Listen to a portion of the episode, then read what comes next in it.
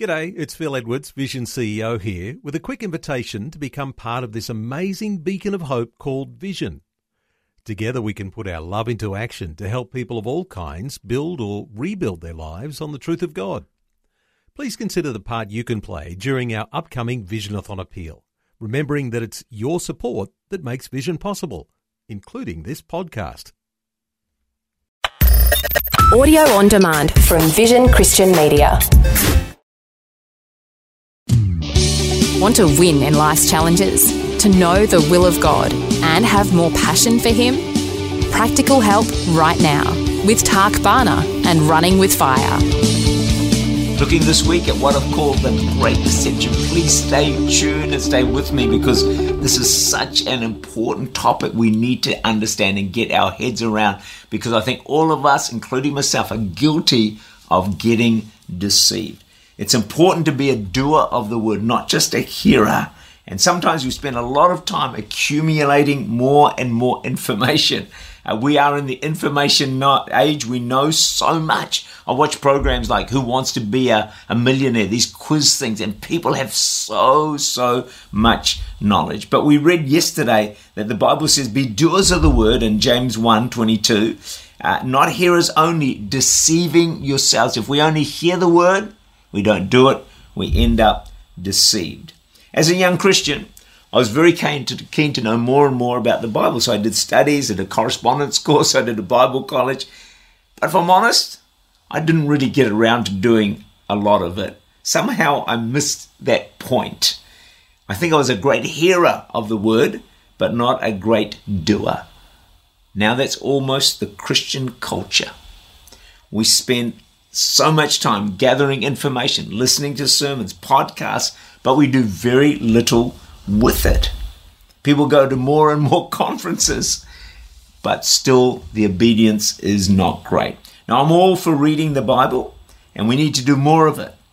But it's not just enough to study the Bible. John 5 39 to 40 says, You search the scriptures for in them you think you have eternal life, and they are they which testify of me. But you are not willing to come to me that you may have life. It's almost like we read the Word of God, but we're not really absorbing it. We're not really obeying it. We're not really getting the life that is in it. I read the story of this pastor uh, who was reading the Word of God many times a day. And the Lord said to him, You're backsliding right in the midst of uh, reading and studying the Bible more and more. He's taking care of his paralyzed 18 year old brother. And so he's reading the Bible for hours a day. And he did it for about two years, studying all the epistles. So he said back to the Lord, My heart is further from you now. How can that be possible? Because the Lord said, Look, you're backsliding while you're reading the Word of God. He said, I'm reading it all the time. What do you want me to do? He's getting agitated. What do I need to do differently? Then he came to John 5 and it hit him like a ton of bricks.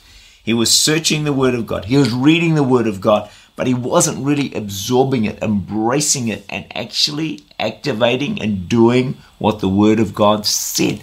So, in the midst of accumulating masses of Bible knowledge, his heart was drifting away from God.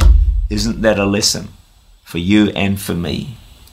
Here's a test for you and me. After reading the Bible, hearing a sermon, how many of us think, gosh, I really must put this into practice right now? How will I do it? Lord, help me. I don't want to end up being deceived.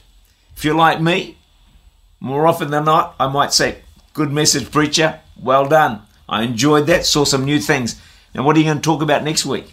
I don't think, man, I better put into practice what I've heard. I better be a doer of the word. So often, I'm guilty myself. I'm not much of a doer of the word. And if I keep that up, I'm going to end up in the great deception. So people hear a message and they say, I know that. They say something, say something on prayer and or on serving. They say, I know that, but they don't really know it because they're actually not doing it. They're not praying much. They're not serving much. And so, yeah, you can say, I know it, but it's not a reality. You don't know it deep down. You, here's a quote for you You don't grow by learning or hearing, but by doing. It's a challenge, isn't it? You don't grow by learning or hearing, but by doing. So, the issue for you and me, for the Church of Jesus Christ today, is not how much accumulated Bible knowledge that we have, but the question is more how much of that Bible knowledge are we actually? Are we doers of the? Tak Bhana is the Senior Pastor of Church Unlimited in Auckland, New Zealand. For more information, to make contact, or to listen again, look for Running with Fire at our website, vision.org.au.